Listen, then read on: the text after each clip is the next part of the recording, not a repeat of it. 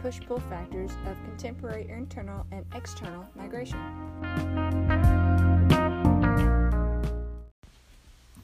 There is internal flows going on right in the state and town I live in.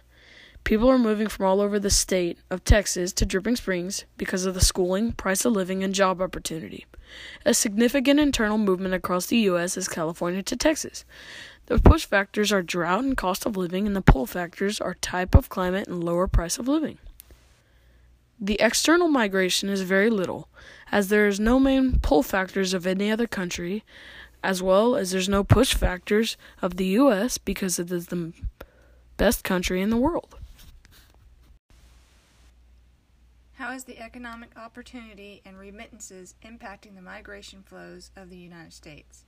Also, what age and gender is most involved in migration flows? The economic opportunity is the biggest reason of migration throughout the U.S. for internal and external migration. The U.S.'s remittances are the key factor in economic development, so, in order to keep a strong economy, the remit- remittances are essential. The males from age 18 to 45 are the main people migrating internally and externally because of the youthfulness and ability to do most jobs.